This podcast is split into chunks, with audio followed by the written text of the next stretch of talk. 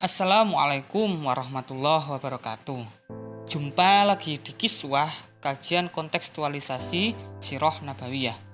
Nah, sesuai dari janji kemarin bahwa ini adalah episode pertama dan kita sebagai tim festival muslim akan menjembatani ini. Jadi apa sih korelasi dari Islam dan alam atau sebaliknya dari alam dan Islam?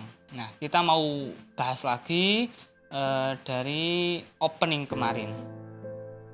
Pertama, kalau kita tentang bicara tentang alam, ada semacam banyak entitas atau eksotika keindahan seni yang telah berusaha keras untuk menangkap keindahan alam. Menjadikannya testimoni itu atas upaya kita sebagai manusia untuk menciptakan kembali keindahan itu jadi apakah bisa kita melihat indahnya alam pada diri kita? Maksudnya adalah itu. Namun bahkan karya seni yang terbaik pun tidak dapat menangkap esensi yang terkandung di dalam keindahan alam. Karena karya seni tunduk pada selera dan kecenderungan yang menikmatinya. Sementara alam dengan berbagai manifestasinya senantiasa sempurna.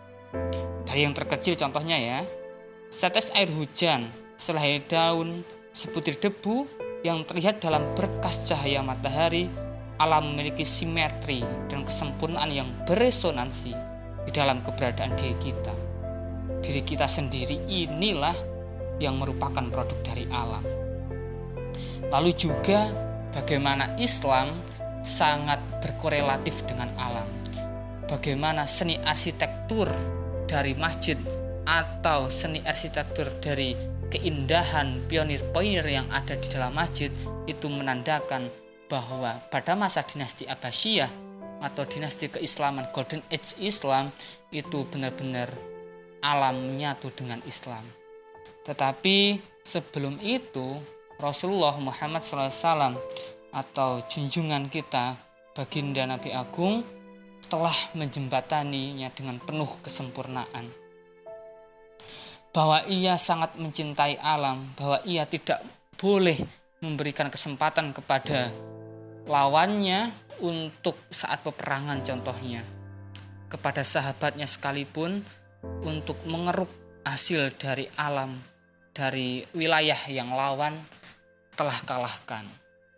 Bagaimana ketika ia sangat bijaksana sekali untuk dapat melihat tanda-tanda alam sebagai kekuasaan Tuhan.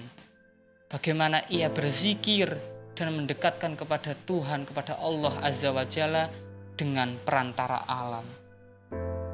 Itulah yang dapat dinikmati oleh Rasulullah SAW dan para sahabatnya ketika ia dapat mereguk manisnya iman dan sekali lagi melewati perantara alam.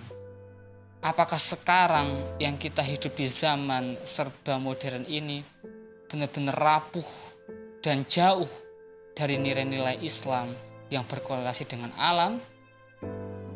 Itulah yang akan kita cari dari diri kita sendiri. Bicara lagi tentang alam, kendati kita mudah sekali bosan dengan benda-benda buatan manusia, Jarang kita merasa tidak suka atau bersikap meremehkan terhadap alam. Apa pun itu, sebatang pohon, bentuk-bentuk awan yang tak kalah berubah, tekstur rumput atau kehangatan pasir di telapak kaki saat kita mendengar suara debur ombak yang tiada terhenti berdiri di pantai, kesenyapan hutan, dan keagungan gunung yang dipandang dari kejauhan. Semua ini hampir selalu meliputi kita dengan rasa damai, takjub, dan bahkan kebahagiaan. Korelasi alam dan Islam selanjutnya adalah tatkala kita melakukan sholat. Tatkala kita melakukan sholat dan saat sujud menghadap ilahi Robi, ketenangan itu menyergap pada diri sanubari kita. Ini senantiasa korelatif tatkala kita dapat dekat dengan alam. Dapat kita merasakan heningnya malam, dapat kita menjadikan diri kita menjadi sesuatu yang menjadi bagian kecil dari alam.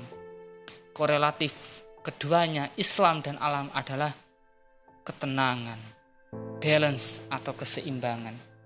Itulah sebabnya dalam mengambil rehat dari kegiatan sehari-hari, dari pulang pergi rumah kantor, berpindah dari kendaraan ke gedung, dari dari gedung yang satu ke gedung yang lain, tatkala itu seharusnya mencari tempat-tempat yang membuat kita bisa bersentuhan langsung dengan alam, merasakan keindahan keagungan Tuhan dalam langit-langit temaram senja atau dalam kehinangan pekatnya malam atau dalam sanubari sejuknya. Bahkan dalam bentuknya yang paling mengerikan alam tak pernah terlihat buruk. Ada aja keindahan dalam badai petir dalam kilat yang memeriahkan langit dalam curah hujan yang deras dan dalam ombak-ombak raksasa yang di samudera kita hanya dapat mengakui bahwa semua itu di luar kesanggupan cipta dan kendali kita sebagai manusia.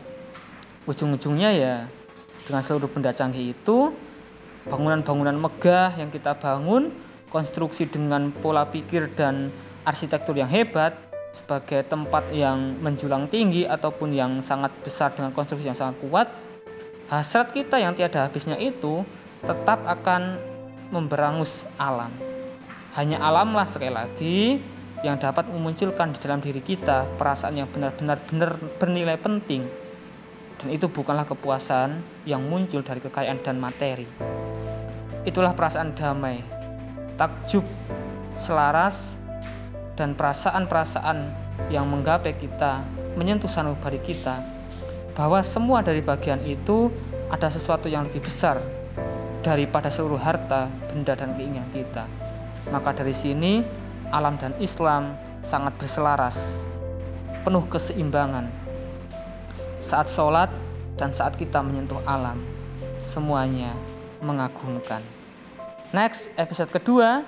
Wassalamualaikum warahmatullahi wabarakatuh